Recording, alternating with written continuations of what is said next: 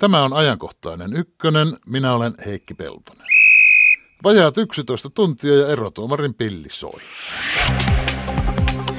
Jalkapallon maailmanmestaruuskilpailut alkavat Brasiliassa. Suuri spektaakkeli, mutta kenen kisat? Brasilian vai kansainvälisen TV-yleisön, vai pelaajien vai sponsorien? Jalkapallosta lisää hetken kuluttua. Lähetyksen loppupuolella kysytään, onko puheille uskottavasta puolustuksesta mitään realistisia perusteita. Voiko kollaa enää kestää? Vai onko sodankäynti ja teknologia kehittynyt niin paljon, että Suomi vallataan alta yksikö? Tästä puolen tunnin päästä. Lähetysikkunamme odottaa viestejä. Tervetuloa ajankohtaiseen ykköseen, Jari Ekberg. Enkä Kiitos. kysy, kuuleeko Turku, kun tiedän, että kuulee. Sinulta on kuukausi sitten suunnilleen ilmestynyt paksu kirja kuin taivasta koskettaisi jalkapallon MM-kisojen historia. En tiedä, onko sitä kovasti paljon myyty, onko? Itse asiassa tosta ei mullakaan ole oikein tietoa. No, mutta ainakin sinusta on tullut näinä päivinä kaikkialla käytetty haastateltava, mutta kyllä se jaksaa, koska kuukauden päästä se viimeistään loppuu. Näin, siinä varmasti käy. Tervetuloa myös Sami Kolamo Tampere. Tervehdys Tampereelta, joo. Sinun tuore kirjasi on väitöskirja nimeltä FIFAn valtapeli, Etelä-Afrikan jalkapallon MM-kisat 2010 keskitettynä mediospektaakkelina. Pitääkö näiden nimet aina olla näin pitkiä? Hyvä, että läpi pääsin. Itse asiassa nimi on aika lyhyt, FIFAn valtapeli. Aha, mä luin kaiken, mitä oli siihen kirjoitettu.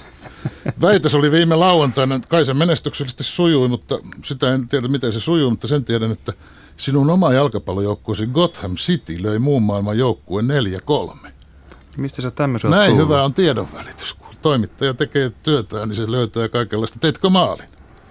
Taisin tehdä ratkaisumaalin siinä kolme kolme tilanteessa. No, tämä kuulostaa vähän semmoiselta sopupeliltä. sopupeliltä, mutta sitä saattaa pelätäkin. No jalkapalloilla maailmanmestaruuskisat siis alkavat illalla Suomen aikaa kello 23 alkavat Brasilia ja Kroatia kamppailla voitosta ja sitä sitten riittääkin melko tarkkaan kuukauden verran. Varmaan heti avajaisissa, jos siellä hienot avajaiset pidetään, en tiedä, sanotaan taas kerran, että jalkapallo yhdistää maailman. Yhdistääkö jalkapallo vai erottaako? Mitä sanot Sami Kola? No, tämä on vähän tämmöinen joko tai tyyppinen kysymys, että mä itse näkisin, että tilanteisesti sekä että. Että kyllähän se varmasti myös yhdistää, yhdistää niin kuin tämmöisessä karnevaalihengessä ihmisiä, ihmisiä toisiinsa, mutta pelissähän on kyseessä myös niin kuin paikkojen tai kansakuntien välinen kilpailu, että voi myös niin kuin kärjistyä tilanteet, että voi myös erottaa. Mm. Ja sitten voi myös niin kuin, tapahtua sitä, että niin kuin, tämmöisiä sisäisiä ristiriitoja joukkueessa, mikä voi sitten heijastua niin kuin, kansakunnan omatunto jollakin lailla, että mä sanoisin, että sekä että. Onko kansainvälinen kilpaurheilu jonkinlainen rauhanliike vai kiihdyttääkö se enemmän kansoja toisia vastaan, jos katsoo taaksepäin? Mitä sanot Jari Ekberg? Kyllä se nykyään ehkä enemmän toimii rauhanliikkeenä kuin aikaisemmin, että varsinkin takavuosikymmeninä, jos me mietitään esimerkiksi 30-luvun Eurooppaa, niin kyllähän ne vastakkainasettelut aika voimakkaasti näkyy myös urheilussa, että silloin ei oikeastaan mistään rauhanliikkeestä varsinaisesti voi puhua, mutta ehkä tänä päivänä asenteet on vähän toisenlaiset. Tietysti tästä yhdistävästä voimasta puhutaan sitä kansallisella tasollakin ja en, ennen kaikkea oikeastaan sillä tasolla, että jalkapallo se yhdistää kunkin mukana olevan kansakunnan sen urheilun ääreen sulassa sovussa riippumatta siitä, miten sulassa sovussa muuten elettäisiin. Käykö näin? Jos nyt ajattelee maita, jossa muuten valitsee keskinäinen kyräily, niin tapahtuuko semmoista yhtenäistymistä?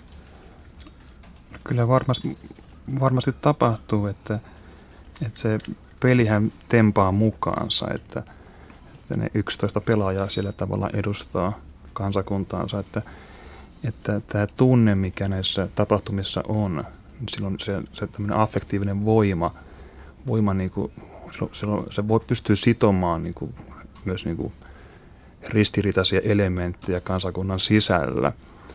Kun näitä kisoja miettii, mm. ajattelee mukana olevista maista tulevat kun tätä kansallista yhtenäisyyttä ajattelee, tulevat mieleen eniten oikeastaan Bosnia ja Herzegovina ja sitten Belgia. Jos ajattelee, että Bosnia ja Herzegovinassa bosniakit, serbit, kroatit elävät vielä varmaan katkerien muistojensa kanssa jonkinlaisessa pakotetussa sovussa. Tai Belgiassa, jossa vahvasti kannatetaan sitä, että maa jaettaisiin kahtia, ranskankieliset alueet omakseen ja flaaminkieliset omakseen. Niin sehän on suuri saavutus belgialaisille, kun sanotaan, että valmentaja on komentanut kaikki antamaan haastatteluja kummallakin kielellä. Toivottavasti osaavat. Niin, Belgiastahan on sanottu, että näitä kieliryhmiä yhdistää lähinnä kuningas ja jalkapallo. Mutta tota, mun mielestä Bosnia on siinä mielessä mielenkiintoisempi tapaus, koska sen maan historia, kuten tiedetään, on hyvin vaikea ja se niin kun, valtiollisestikin on hyvin vaikea rakennelma. Niin se, mitä nyt on kuullut juttuja ja raportteja Bosniasta, niin, niin on vähän niin kuin merkkejä siitä, että jonkinnäköistä – tällaista niin kuin parempaa ilmapiiriä olisi havaittavissa, mutta saa nähdä, jos joukkue ei menestykään, niin sitten se voi taas kipata tilanteen päinvastaiseenkin siis suuntaan. Sittenkö Bosniakin rupeaa sättämään kroatteja ja kroatit, serbeja ja niin päin pois. Nämähän on, niin siis jalkapalloilijathan ovat nyt sen ikäisiä, että heillä kaikillakin varmaan on omakohtaisiakin muistoja Jugoslavia hajoamissotien ajalta silloin 90-luvulla. En tiedä, olenko minä jotenkin naivi, kun ajattelin, että siellä tällä yhdessä pelaamisella – on aivan todellista merkitystä. Mm. Joo, siinähän on klassikko esimerkki oli vuoden 1998 Kroatia, kun he, tai on sanottu, että pitkälti tällaisella niin kuin vahvalla kansallistunteella he pärjäsivät niin hyvin, eli pieni maa tulee ensimmäisiin kisoihin ja voittaa pronssia, että siinä on niin kuin tällaisen niin kuin oman maan puolesta esiintymisen merkitys ollut aika vahva. Mutta se olikin tavallaan Joo. etnisesti yhtenäinen porukka yleensä, yleensä MM-kisoissa näillä nuorilla, nuorilla valtioilla on ehkä voimakkaammin kansallistunetta mukana, että samoin tavoin Serbia Etelä-Afrikan kisoissa, niin kuin nyt Bosnia-Herzegovina, Brasilian kisoissa, että voisi kuvitella, että nuorille valtioille on enemmän merkitystä ja tämmöistä niin näytön paikkaa ja y- yhdistävää voimaa. Mm. No mietitään näitä koko kisoja. Kenen spektaakkeli tämä oikein on tämä jalkapallon MM-kisat? Onko se järjestäjämä on Brasilia juttu vai sen katsomot täyttävän yleisön vai kansainvälisen TV-yleisön vai pelaajien, kenen kisat ne ovat? Sami Kolama. No se tässä luettelit aika useita tai monia toimijoita. Olisi voinut luetella vielä muitakin toimijoita. Mutta... joo, joo, joo, varmasti, että tota, että tota, näitä kaikkia toimijoita varmaankin tämä itse peli yhdistää ja että kenen kisat, no okei, että tämmöinen hyvän olon, hyvän olon tunne tai sen noste on varmaan yhteistä ja yhteistä niin jalkapalloihmisille ja myös niille, jotka niin kuin, tuottaa tapahtumaa. Siis se on se, mitä katsojat saavat, niin kuin se eh. hyvän olon tunne. No kyllä mä luulen, että saa, saa, saa tota, moni, moni muukin toimia, että näitä, jotka näitä kisatapahtumia järjestää, että FIFA ja paikallinen kisaorganisaatio. Mä meinaan sitä, että on eri asia puhua tunteesta ja sen yhdistävästä voimasta – ja sitten puhua niin rahallisista hyödyistä, että kuka hyötyy näistä tapahtumista ja mihin, mihin rahavirrat sitten niin virtaa loppujen lopuksi. Ja nämä protestit, mitkä tänä päivänä Brasiliassa on, niin suurelta osin johtuu siitä, että niin sanottu tavallinen kansa kokee, että he eivät hyödy näistä kisoista. Mutta järjestävät maat saavat kuitenkin tunnettuutta ja kansainvälistä uskottavuutta, näin ajatellaan. Miten se mittaa uskottavuutta? En minä tiedä, mutta näin sanotaan. Uskottavuus on semmoinen käsite, jota käytetään aika hepposesti kaikenlaisia yhteyksiä. Minäkin sorruin siihen. Ottelu, voi... Ottelupaikkakunnat saavat uusia jalkapallostadioneita ja muita rakennuksia, teitä ja taloja ja metrolinjoja. Ja paikalliset rakennusliikkeet saa hyvin tuottoisia urakoita ja monihan siinä on saama puolella. No mä sanoisin näin, että jos rakennetaan stadioneita kaupunkiin – jossa ei olisi kunnon jalkapallojoukkue, että kuka maksaa ne ylläpito- ja käyttökustannukset kisojen jälkeen. Eli että kyllähän tapahtuma hyödyttää niin, että, että tulee, tulee jonkun verran turisteja ja myös työpaikkoja tulee esimerkiksi, tota, kun rakennetaan stadioneita, mutta kisojen jälkeen, jos, niistä, jos niistä stadioneista tulee valkoisia elefantteja ja siellä ei käy, käy niin kuin riittävästi katsojia, Siis FIFAhan on syytetty siitä, että he tulee ja käyttäytyy niin kuin siirtomaa-isäntä, että he sanelee järjestäjämaalle, että asiat pitää tehdä näin ja näin ja näin, ja sitten kuitenkin suurimmat voitot käärii siitä tietysti FIFA. Mutta toi, mitä sanoit äsken näistä tällaisesta infran rakentamisesta, niin tietysti se jossain määrin varmasti hyödyttää järjestäjämaata, mutta kalliiksihan nämä kisojen pitäminen tietysti tulee. Ja toisaalta on sanottu niinkin, että jos haluttaisiin aina järjestää kisat niin mahdollisimman vähällä vaivalla ja ilman mitään ongelmia, niin siinä tapauksessa kaikki kisat tarvitsisi järjestää Saksassa. Mm. No, itse asiassa niitä voisi järjestää monessa maassa samanaikaisesti. Että, tota, että esimerkiksi kuudessa tai seitsemässä eurooppalaisessa maassa tai ympäri Etelä-Amerikkaa, että se, että ne yhdessä maassa niin, ja ripotellaan stadioneita ympäri maata, niin se, se on vähän kyseenalaista. Mutta näitä Euroopan mestaruuskisojahan on järjestetty. Joo, MM-kisatkin kerran järjestetty kahdessa maassa, Koreassa ja Japanissa, mutta mm. EM-kisat useammin ja yhä vaan yritetään jakaa niitä, eivätkä kaikki siitäkään tykkää. Niin, se jotenkin, jos ajattelee ihan fanin näkökulmasta, niin se jotenkin syö sellaista niin kuin turnausmaisuutta siitä, että jos me 2020 EM-kisat pelataan mitä 13 eri maassa, niin kyllä se vähän niin kuin jotenkin syö tällaista perinteistä turnausmaisuutta ja se on varmaan se, mikä useimpia siinä häiritsee. Sinä äsken mainitsit FIFAn, kansainvälisen jalkapalloliiton. Ja se muuten ei tainnut olla siinä luettelossa, kun mä luettelin vaihtoehtoja, että kenen spektaakkeli tämä on. No se tuli Lisävai- ensimmäisenä mieleen, Lisävaihtoehtoja voisi olla, että onko tämä nimenomaan sen FIFAn spektaakkeli, vai onko tämä sponsorien kisat? Coca-Cola ja Adidaksen spektaakkeli on niitä toki muitakin. No, jos ajattelee näitä... Äh, kuka omistaa tavallaan FIFA, se on FIFA World Cup trademark, eli FIFAhan tämän, tämän tuotteen omistaa, ja tärkeimmät liittolaiset on ne, jotka tuo rahaa, rahaa FIFAlle, eli partnerit, sponsorit ja muut alihankkijat, ja sitten tietenkin TV-oikeudet.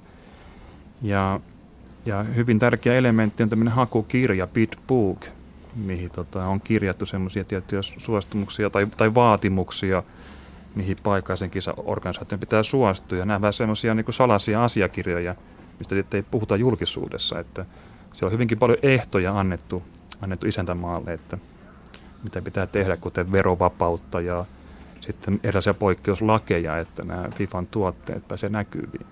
Ja se on ihan varmaa, että rakennusfirmat hyötyy ja iso hyötyä, hyötyjä Brasilian kisoissa on turvallisuusyhtiöt epäilemättä, jotka häätävät siellä vääriä, vääriä tuotemerkkejä pois näkyviltä ja köyhää kansaa pois jalosta, jos vähän kärjistän. Vai kärjistänkö ollenkaan? Näinkö se on? No et minun mielestäni, mutta en tiedä Jarin, Jarin mielipide.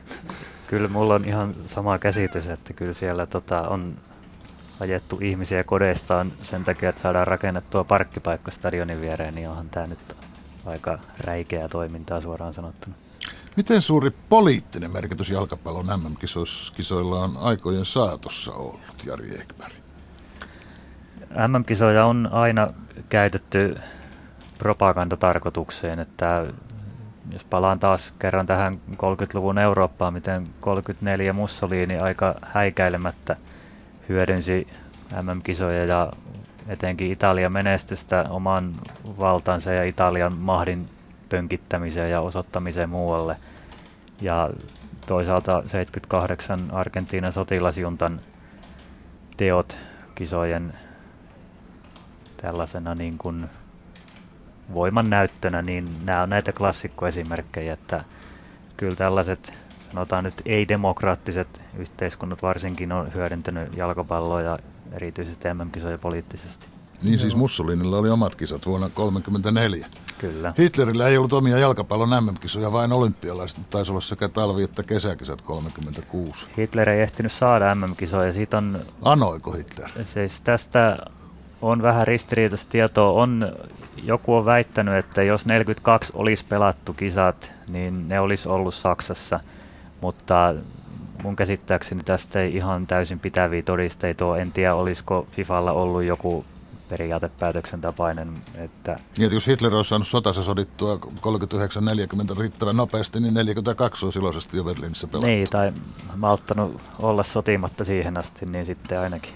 Mm. Ja nyt jos me ajatellaan näitä Brasilian kisoja tällaisessa niin kuin poliittisesti, niin tässähän uhkaa Brasilian poliittiselle johdolle käydä vähän niin kuin päinvastoin, että puhuit aikaisemmin tuossa uskottavuudesta, niin kyllähän nämä protestit ja kaikki nämä tiedot, mitä sieltä tihkuu, niin vähän syö tätä Brasilian uskottavuutta, että kisat olisi hyvin järjestetty tai, tai että siitä olisi maalle jotain hyötyä. Se, se on ihan var, varma näin, mutta sitten kun ajattelee, että kun se pallo tipahtaa huomenna, huomenna kentälle ja Brasilia voittaa peli, niin se futisdraama lähtee niin vahvasti liikkeelle. Jos Brasilia voittaa kisat, niin kaikki unohtaa mm. nämä, tota, niin, nämä negatiiviset ilmiöt.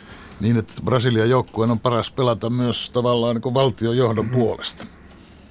Mä näen, näen tämän asian enemmän niin, että Brasilian joukkue pelaa kansan puolesta. Mm. Se nähtiin jo viime vuonna tässä konfederaatiokapissa, miten he onnistuivat kääntämään tämän, nämä protestit niin kuin voimavaraksi ja miten se sitten näkyy esimerkiksi siinä loppuottelussa, minkälaisella asenteella ja hengellä he pelasivat sen, niin kyllä he, ei Brasilian joukkue pelaa varmaan niin kuin poliittiselle johdolle, vaan, vaan nimenomaan kansalle. Eh, ehkä Argentiinakin silloin 78 no. pelasi enemmän kansalle kuin sille sotilasjuntalle. Kyllä, siellähän moni pelaaja on jälkeenpäin nimenomaan kiistänyt tämän, ettei he mitenkään sotilasjuntalle pelanneet, vaan nimenomaan halusivat tuottaa kansalle iloa. Mm. Se, on, se on varmaan näin, että se peli on hyvinkin tärkeä muille kuin brasilialaisille, mutta kyllä se poliittinen johto yrittää hyötyä siitä, siitä, siitä menestyksestä totta kai. No mutta jos mennään me, meidän aikaamme ja meidän aistamme eteenpäin ja kelataan näitä. Vladimir Putinillahan oli jo Sotsissa olympialaiset ja sitten tulee tuplapotti, kun neljän vuoden päästä on jalkapallon MM-kisat, ja onhan näidenkin yhtenä tavoitteena osoittaa Venäjän suuruutta ja mahtia. Mikä sitten mahtaa olla Katarin tavoitteena jalkapallon MM-kisoissa? Kyllä se on vähän samasta kysymys, eli laitetaan Katar vähän näkyvimmin maailmankartalle. Et se on vähän sama asia kuin rakentaa tuota, tuhat metriä korkeita taloja kai, joo, näitä ehkä voisi verrata toisiinsa, että sinähän se on täysin järjetöntä järjestää kisat Katarin kokoisessa maassa, jossa niin kuin jalkapallokulttuuri ja antikansainväliseen jalkapalloon on aina ollut nolla. Mm-hmm. Niin en mä näe tälle oikein mitään muuta selitystä kuin just tällaisen. Niin kuin. Ei, ei, ole, ei ole sattumaa, että nämä ää, arabit, sulttaanit on ottanut haltuun myös futisjoukkueita, että ää, mikä muu kuin suosittu joukko, joka viikoittain televisiossa ja miljoonia katsojia, niin, ja sitten kun siellä poimitaan katsomusta se omistaja kuviin ja joukkueen menestyy, niin tämähän on hyvinkin tämmöistä niin imakon rakentamista, että, että mikä, missä muussa lajissa kuin jalkapalloissa MM-kisoissa on, niin, on niin, niin, niin globaali näkyvyys, että se houkuttelee myös katarilaisia. Mutta mahtaako Katarin kisoista muuten tulla sittenkään mitään? Jos se menee uuteen käsittelyyn ja siihen on vielä pitkä matka, että päästään uuteen käsittelyyn. Ja mun käsittääkseni FIFAhan aikoo koko tätä asiaa ottaa omaksi käsiteltäväkseen vasta näiden kisojen jälkeen, eikö niin? Kyllä joo, mutta mä oon aika skeptinen sen suhteen, että asialle tullaan tekemään yhtään mitään, että okei mun näkemykseni saattaa olla vähän kyyninen, mutta mä epäilen, että siellä tehdään muutama nätti raportti ja sitten asia unohdetaan, että tota, en mä en usko, että niitä kisoja viedään mihinkään muualle. Mitäs sinä uskot? Sami Kolo? No minä uskon, että, ne, että siinä on mahdollisuus, että ne viedään muualle, mutta se mahdollisuus aktualisoituu siinä vaiheessa, jos FIFA alkaa miettiä oman imakon, imakonsa ruostumista, että, että tota, jos tämä tämmöinen jos media nostaa niin paljon asioita esiin ja pystyy todistamaan väitteitä, niin siinä vaiheessa voidaan, voidaan siirtää jonnekin muualle, koska aikaa kuitenkin on siihen siirtämiseen, että se on vasta 2022. Mutta FIFAhan yrittää samalla vähän pelata aikaa tämän suhteen, että tota, ei tunnu olevan ihan kauhea kiire asian käsittelyssä. Mm. Kun, ne, kun nämä lahjuskandaalit on, on ollut tuota, äh, siis äh, aiemminkin, niin se tavallaan niin kuin siirtää, siirtää huomiota tähän FIFAn korruptioon, johon kaikki ovat tottuneet.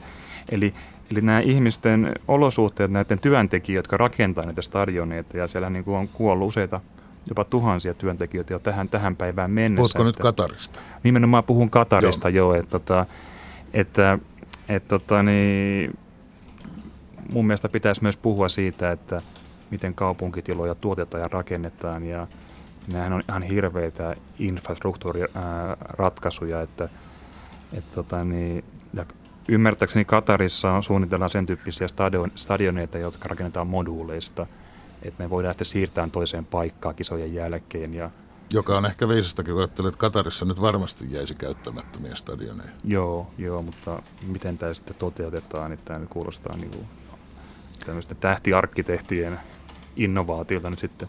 Mun käsittääkseni yksi pointti Katarin puolesta silloin kisaisäntää valittaessa oli just tämä, että Et ilmeisesti he olivat puhuneet, että näitä stadioneita voidaan siirtää esimerkiksi sitten Afrikkaan jonkinnäköisenä kehitysapuna kisojen jälkeen. Mm-hmm. Se on varmasti ollut viisas veto. Ja sillä on säästynyt lahjusrahaa kyllä näin hyvällä lupauksella. Kyllä varmasti. Näillä jalkapallon MM-kisoilla onhan niillä ollut myös suurta tämmöistä symbolista kansallista merkitystä. Nyt mä en ajatellut tämmöistä tunnettuisuuden lisäämistä tai tämmöistä PR, vaan sitä, että esimerkiksi Brasilian tappio edellisissä Brasilian kisoissa 50 oli ilmeisesti kansalliselle itsetunnolle kauhea juttu. Ja Saksan voitto vuonna 54 taas päinvastoin olihan sille suuri henkinen merkitys. Toisen maailmansodan kaikkien jälkipyykkien jälkeen osoittaa, että Saksa voi alhostaa nousta ja nousee jo silloin. Kyllä, siitä on, nämä on tällaisia niin kuin tavallaan äärimmäisiä esimerkkejä, että jos se Brasilian tappio 50 oli heille Hiroshimaan verrattava tapaus ja sitten taas Saksa voittoa 54 pidetään tällaisena, me olemme taas jotakin asenteen osoituksena, että siitäkin on vähän erilaista näkemystä, että kuinka paljon tämä Saksan mestaruus sitten loppujen lopuksi hyödytti valtion jälleenrakentamisessa, mutta Etkö usko tämmöisiin symbolisiin merkityksiin? Kyllä sillä... En haluaisi, en haluaisi, kun tämä on kulttuurikanavan lähetys, niin jalkapallon sekaa puhua jääkeikosta, mutta kyllähän jääkeikon ensimmäistä Suomen maailmanmestaruustakin puhutaan samaan sävyyn. Kyllä puhutaan ja jos palataan tähän Saksaan, niin onhan mua historiaitsija sanonut, että, että Fritz Walter, joka siis oli mestarijoukkueen kapteeni, niin oli tällainen niin kuin moraalinen isähahmo saksalaisille tämän mestaruuden jälkeen, että, että jos tota Konrad Adenauer oli Saksan liittotasavallan poliittinen isä ja Ludwig Erhard taloudellinen isä, niin Fritz Walter oli sitten tämmöinen moraalinen isähahmo. Mm. Mm, Vai liioitellaanko näitä? Siis Syntyykö jalk... legendoja ihan hyvien legendojen vuoksi? No varmaan näin, näinkin on, mutta tuo sun alkuperäiseen kysymykseen, niin kyllähän jalkapallo on aina osa yhteiskuntaa. Jalkapallo on kulttuuria ja siinä mielessä sillä on aina symbolinen merkitys. Oli että kyse mistä tahansa, tahansa niin kuin pelistä tai ta- tapahtumasta. Ja tähän sun, tähän sun listaan mä haluaisin niin mediatutkijana nostaa, nostaa 66 Englannin kisat, jotka oli ensimmäinen tämmöinen globaali mediatapahtuma ja sillä oli myös oma kansallinen merkityksensä koska se tavallaan kansallinen ja tämä globaali liittoutu keskenään. Oliko sillä niin suuri kansallinen merkitys? Tietysti täytyy muistaa se, että siinä oli Englanti käynyt neljä kertaa sitä ennen MM-kisoissa kokeilemassa ja aina tullut enemmän tai vähemmän pahasti epäonnistuneena kotiin, että siinä oli tällaista niin kuin, siinä oli kyse kasvojen pelastamisesta 66 kotikisoissa ja sen voittamisessa. Mutta 66 kisat ei nyt pelkästään niin sen hetkinen tapahtuma, vaan sitä auraahan on rakennettu siitä tapahtumasta näihin päiviin saakka, että, että mä nyt vähän niin kuin sitä symbolista merkitystä katson myös niin kuin nostalgisesti, että mm. miten, miten nykypäivän, aje, nykypäivänä ajatellaan, ajatellaan sitä ää, tapahtumaa, että, että, tota, että se Jeff Hurstin ylärima potku, joka tippui maaliviivalle, niin sitähän on toistettu. Mm jokaisissa MM-kisoissa, eli sen, sitä auraa rakennettu jälkikäteen. Mm.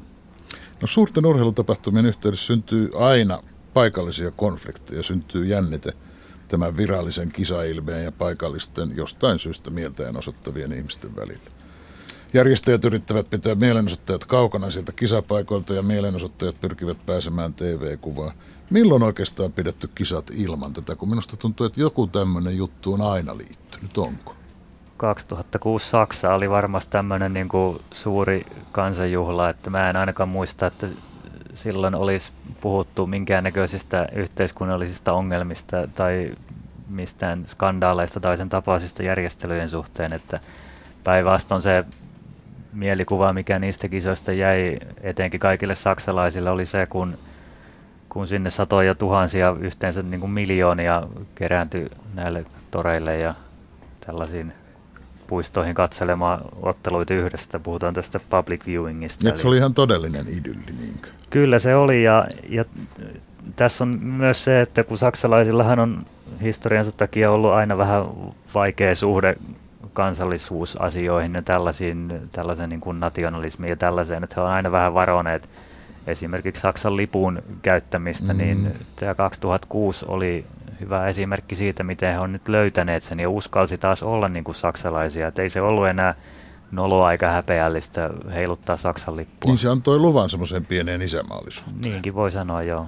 No tapanahan on kritisoida mediaa siitä, että vain viralliset kisat saavat julkisuutta ja nämä paikallisen väestön jutut eivät saa. Ja no. tätä taitaa esiintyä sinunkin teksteissäsi, Sami Kolama. No joo, sanotaan valtamediaa, se joka on akkreditoitu paikalle, niin siis tämmöinen etenkin Suomessa niin tutkiva journalismin perinne ei ole kovinkaan vahva. Eli se, se keskittyy näihin sentti- ja sekunteihin ja näihin itse peleihin ja sankareihin, että, että välttämättä ei sitten tongita hyvinkä, kovinkaan syvällisesti niitä taustoja, mitä tapahtumaan rakennettu. Sami Kolama, minkä takia parhaat tutkivat toimittajat pitäisi lähettää urheilukilpailujen ympärille penkomaan, kun olisi paljon pengottavaa ihan täällä kaikessa, mitä mä sanoisin, vakavassa yhteiskunnallisessa elämässäkin. Mä sanoisin näin, että... Urheilutapahtumia seuraamaan lentokone pakataan, sinne pakataan kasa urheilutoimittaja ja sitten se yksi, jonka pitäisi venyä katsomaan kaikki muu, eikä se siihen veny mitenkään. Mutta eihän sitä mitään tulisi, jos pelit jäisivät seuraamatta, kun raportoitaisiin vain kaikesta muusta. Ei vaan niin, että olisi sekä että, että olisi niin toimittajat raportoisi peleistä, mutta myös palkattaisiin tutkivia journalisteja ja Mä nyt, ää, ja mä, mä saan lyhyesti sanoa noista Saksan kisoista, että kun ne nostetaan tämmöisenä esimerkkinä, että, että saksalaiset niin kuin uskaltautu heittäytyä ja näyttää sitä omaa lippuaan, lippuaan että, että kyllähän, kyllähän näissäkin kisoissa oli samalla tavalla ne FIFAn ehdot taustalla ja siellä, siellä nimenomaan tämä karnevaalialue ja FIFA Fanfest-alueet oli ensimmäisen kerran niin kuin FIFAn trademarkattuja alueita. Mm-hmm. Eli siellä, siellä sai, sai myydä vain tiettyjä tuotteita ja tietty niin kuin värisymboliikka. Mutta jos mä mietin vielä tätä kamppailua mediatilasta kisojen aikana näihin virallisiin urheilutapahtumiin versus muihin asioihin, niin Tämä kisa mediatilasta sehän kuuluu peliin, senhän tietävät molemmat osapuolet. Paikalliset oppositiot kamppailevat siitä kisamediatilasta, jota ilman kisoja ei olisi olemassa. Emme me tietäisi, että Sao Paulossa on ollut metrolakko, ellei mm. olisi näitä kisoja. Kyllä, kyllä. Että, tota, protestoijat, mielenosoittajat ovat myös tietoisia globaalista näkyvyydestä ja sosiaalinen mediahan mahdollistaa sen, että voidaan nopeasti kerääntyä jonnekin ja käyttää hyväksi sitä näkyvyyttä. Itse asiassa väheneekö television merkitys mediajulkisuuden tarjoajana, kun tämmöiseen pienempään, mutta hyvin leviävään julkisuuteen on mahdollisuus päästä muutenkin tämän sosiaalisen median kautta? Kyllä televisio aina on paikalla. Että tota, en usko, että nämä MM-otteluiden kaltaiset suuret spektaakkelit siirtyy kyllä isojen koneistojen televisiosta pois minnekään. Niin, nämä ehkä esiintyy, esiintyy rinnakkain ja sulautuu toisiinsa, että ei se, se television merkitys sinä, sinänsä poistu, mutta voi tapahtua sulaut, sulautumista ja sitten tulee uusia laitteita, mitkä niin kuin on, missä niin kuin tota, nämä, eri, eri niin kuin mediat kytke, kytkeytyy toisiinsa. Eli tavallaan esiintyy samanaikaisesti. Näetkö Sami asia myös niin, että tai mulla on tällainen käsitys, että tällainen sosiaalinen media, kun se pystyy luomaan entistä enemmän niin kuin kiinnostavuutta itse tapahtumalle, niin se sitten voisi jopa hyödyttää televisio siinä, että kun kiinnostus vaan kasvaa, niin sitten myös television lähetysoikeuksien hintalappu kasvaa merkittävästi, että televisio voisi siinä mielessä jopa hyötyä sosiaalisen median suosiosta. Kyllä varmasti, varmasti näin on, ja jos ihan konkreettisesti miettii fania, joka katsoo, katsoo tota, niin yksin kämpillään matsia, niin silloin monesti läppäri sylissä, että se mm. kom- kommentoi sitä peliä, se sosiaalinen media, että et tota, kyllähän tämä tämmöinen kiertokulku tai me, med, medioiden välinen keskustelu, niin se, voi, se ehdottomasti voi hyödyttää myös. Teidän kisamuistonne alkavat varmaan jostain 80-luvulta tai 90-luvun alusta, eikö niin? Niin, että enää nyt yritä alkaa yhdessä muistella Englanti-Saksa finaalia vuonna 1966, mutta mikä kaikkien kisojen kaikista ottelusta on ollut mieleen painunein? Jari Ekberg. Mun ekat MM-kisat oli 90 Italian kisat, jota pikkupoikana muistan, miten niitä kuukausikaupalla odotettiin, että ne vihdoin viimein alkaisi. Ja, mm. sitten kun ne alkoi, niin siinä oli sitten kuukauden spektaakkeli, mitä, mitä sitten seurattiin herkeämättä, että vaikka niin kuin pelillisesti ei sitten kovin kaksiset kisat ollut, mutta tota, kyllä mä muistan esimerkiksi sen avausottelun Argentiina-Kamerun on jäänyt hyvin elävästi mieleen, miten se tuntui jotenkin eksoottiselta nähdä joku kamerun telkkarissa. Mm. Ja sitten toisaalta muistan, miten katkera oli, niin kun Italia hävisi välieräottelun Argentiinalle. Sami Kolama, mikä, mikä ottelu sinulle on eniten painunut mieleen jalkapallon MM-kisosta? Mun vastaus on ehkä tylsä, mutta mä olin silloin oikeassa iässä ja tota, asiat painu mieleen ja tämä on 8-6 Argentina Englanti. Uh-huh. Ja Maradonan suoritukset oli aivan ylivertaisia, vaikka mä silloin Englantia kannut, kannustin, niin mä harmitti, harmitti samaa aikaa, samaan aikaan mä ihailin sitä Maradonaa. Mitäs mieleenpainuvaa tai uutta tai yllätyksellistä te odotatte tämän kesän kisoista? Sano sinä Sami ensin. No en mä, siis jos miettii pelejä, niin mä tuossa niitä kaikkia ehdottaa samoja suosikkeja. Ja, että, Sen takia mä en voittajaveikkausta alkanut tehdäkään, kun ne on niin samanlaisia. Joo, ja mä tota, yritin tuossa, kun mä tehdään omaa veikkausta kaveriporukan kanssa ja tein omaa riviä siinä, että kukakaan täällä pääsisi pärjäämään, niin mä, olla, mä toivoisin, että Bosnia, Herzegovina ja Kolumbia voisi edetä sinne jopa kahdeksan parhaan. Mm-hmm. No ne olisi jo yllätyksiä. Jari Ekberg, ennusta joku yllätys. No mä toivon, että tota Etelä-Amerikasta just esimerkiksi Kolumbia ja Chile menestyisi. Että, et mua on aina vähän häirinnyt tällainen jalkapallon eurosentrisyys, miten meillä kaikki tuntuu aina keskittyvän Eurooppaan mm. ja muuta maailmaa ei oikein huomioida, mutta että jos sieltä nyt vaikka nyt Chile ja Kolumbia menestyy, niin se on hieno juttu. Ja mä toivon, että kisoihin tulee tällaisia hienoja tarinoita, ettei se mene vaan niin, että siellä on ne neljä suurta välierissä ja mitään yllättävää mm. ei tapahdu. Toivotaan. Toivotaan kaikki sitten, että neljän parhaan joukossa olisi jotain muitakin kuin Brasilia, Argentiina, Espanja tai Saksa. Kuukauden ja päivän päästä nähdään, miten kävi. Kiitos Jari Ekberg. Kiitos Sami Kolama. Kiitos. Kiitos.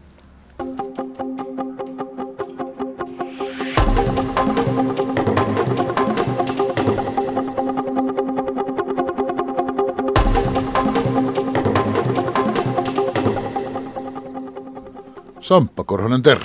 Terve Heikki. Ei tainnut lähetysikkunan Antti nyt tänään olla kovin runsas. Ei.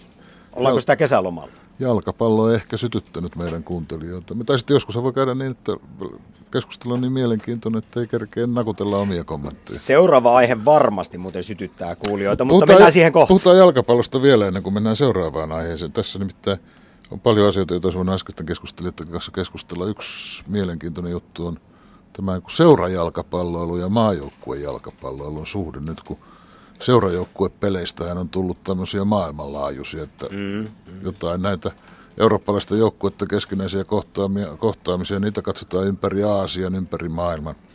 Sinä kun olet näitä seurajalkapallomiehiä, tiedän, että olet... Viska Barsa. Olet Barsa. Mitä Viska? Viska Barsa. Kannatatko ruotsiksi Barsaa vai Joo, FC Barcelona joka tapauksessa. Ja ei ole ongelmaa, kannatan totta kai myös Silloin siis Barcelona, Barcelonan, Barcelonan pelaajia on näissä kisoissa yhteensä enemmän kuin joukkue kentälle mahtuisi kerrallaan, eli 13.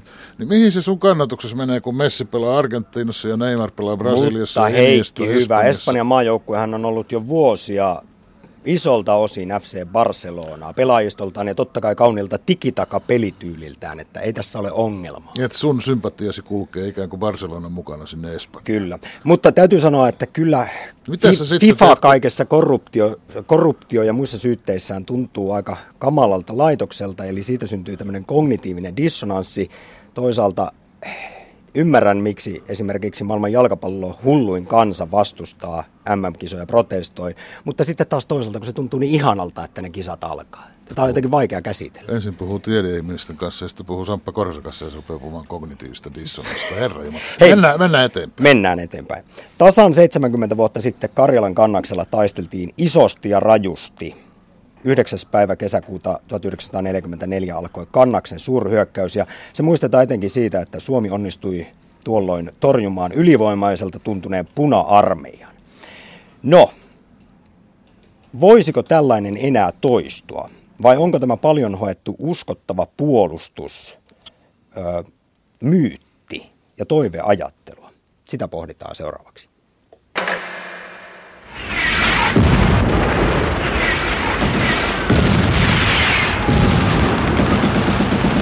Eihän Jeesus tuollaisesta mitään tule. Meillä on ammuksia raadisti liikaa vähän.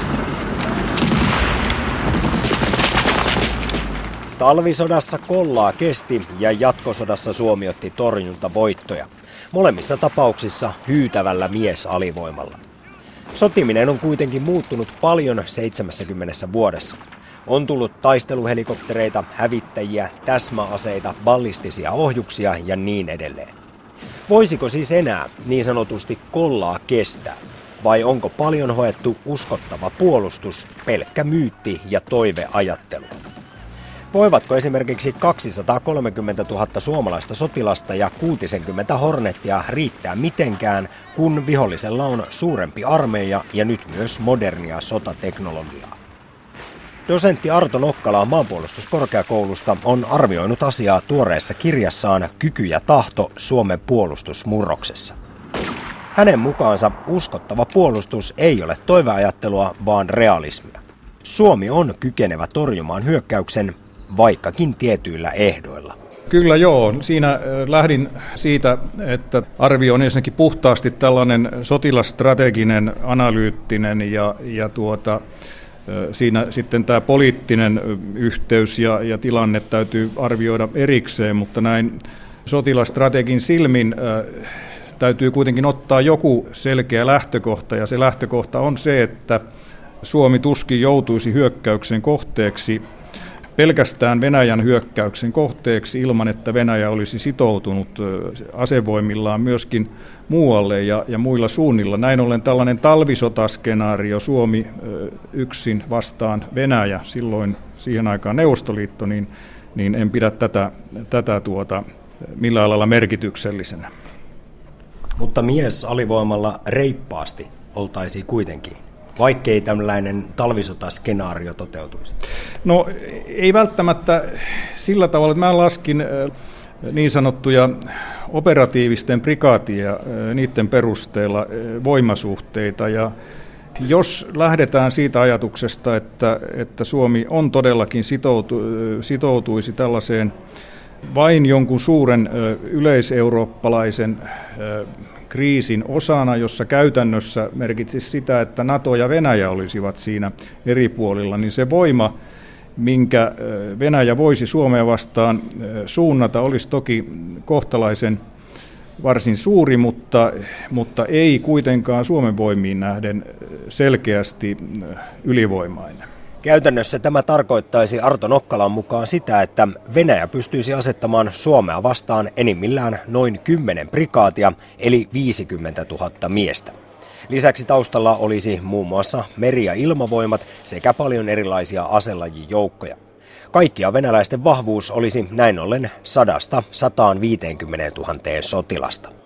Ja Suomella tämä lukema olisi siis 230 000. Tilanne ja voimasuhteet olisivat totta kai täysin toisenlaiset, jos puolestaan niin sanottu talvisotaskenaario toteutuisi, eli että Venäjä hyökkäisi kaikella voimallaan pelkästään Suomeen. Tätä, kuten myös ydinaseiden käyttöä, Nokkala pitää kuitenkin kaikista epätodennäköisimpänä tapahtumana. Ylipäätään sotilaspolitiikan tutkija Arto Nokkala toteaa, että pelkällä miesvahvuudella ei sotia ratkaista, vaikka sillä suuri merkitys onkin.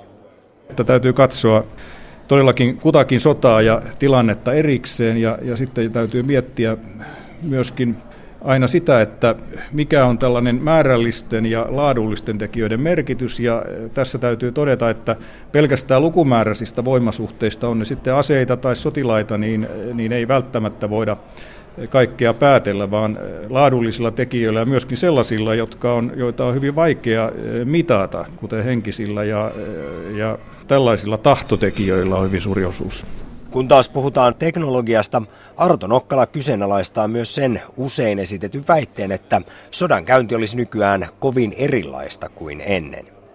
Että nyt kun kaikki olisi kohta pelkkää kyberiä ja tietosodan käyntiä ja eh, niin edespäin, niin, niin tuota, tämän tyyppisillä toimilla, joilla Suomi pyrkii, niin kun, joihin Suomi pyrkii varautumaan, niin niillä ei enää olisi mitään käyttöä, mutta kyllä näissä eh, kyse on, on siitä, että sota on kuitenkin kaksipuolista väkivallan käyttöä ennen kaikkea. Nämä on nämä kyberit ja, ja informaatiosodan käynyt ja muut, niin ne on tullut sitten tukemaan sitä, eivätkä ole siinä mielessä itsenäistä vaikuttamista.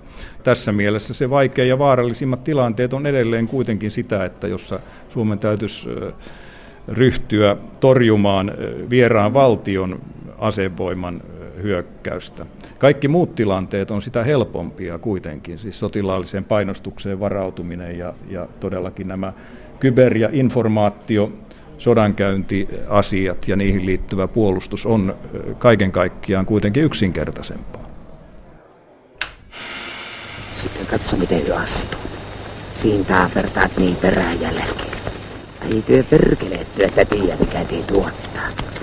Kohtsia saat nähdä, miten Herra kutsuu omia. Jos on mitä syntilöitä tehneet, niin anna sieltä taivaan ja heillä anteeksi. Mut pidä kiirettä. Niitä rupia tulemaan justiin.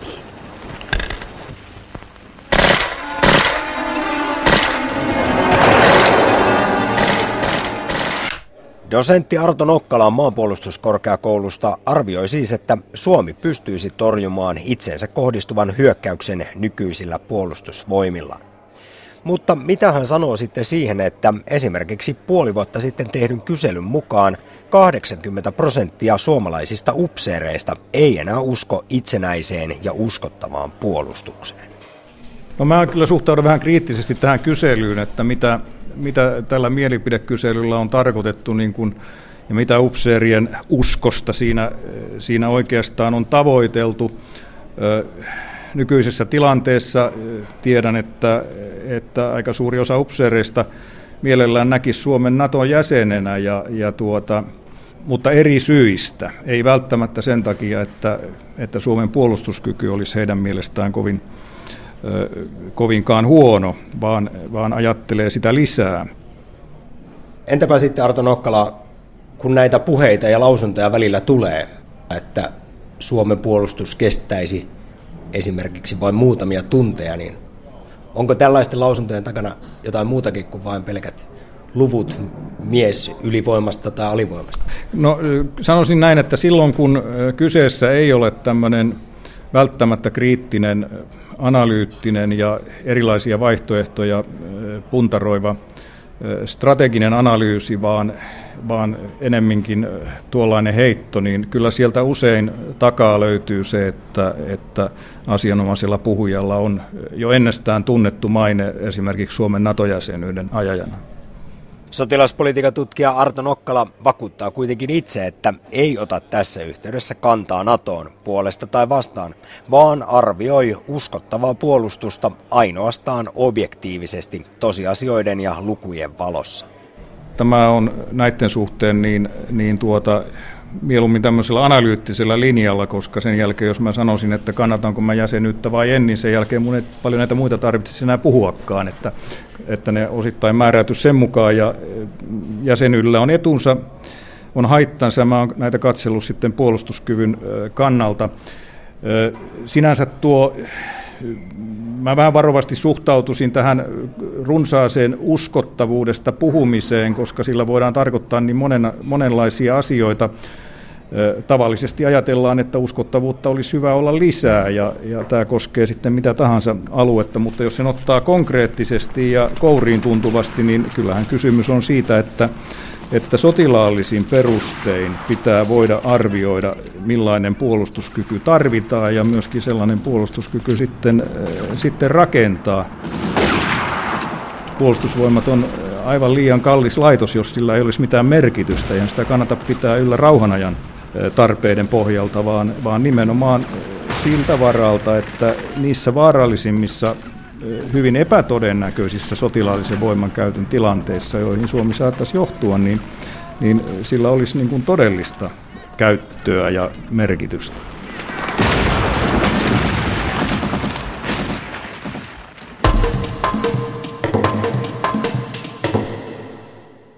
Siinä oli haastateltavana dosentti Arto Nokkala maanpuolustuskorkeakoulusta. Sitä ennen puhuimme tänään alkavista jalkapallon MM-kisoista. Mukana MM-kisojen historian kirjoittanut Jari Ekberg ja edellisistä kisoista juuri tohtoriksi väitellyt Sami Kolamo. Tämän lähetyksen rakensivat kanssani Suvituuli Kata ja Samppa Korhonen ja Terhi Tammi. Minä olen Heikki Peltonen.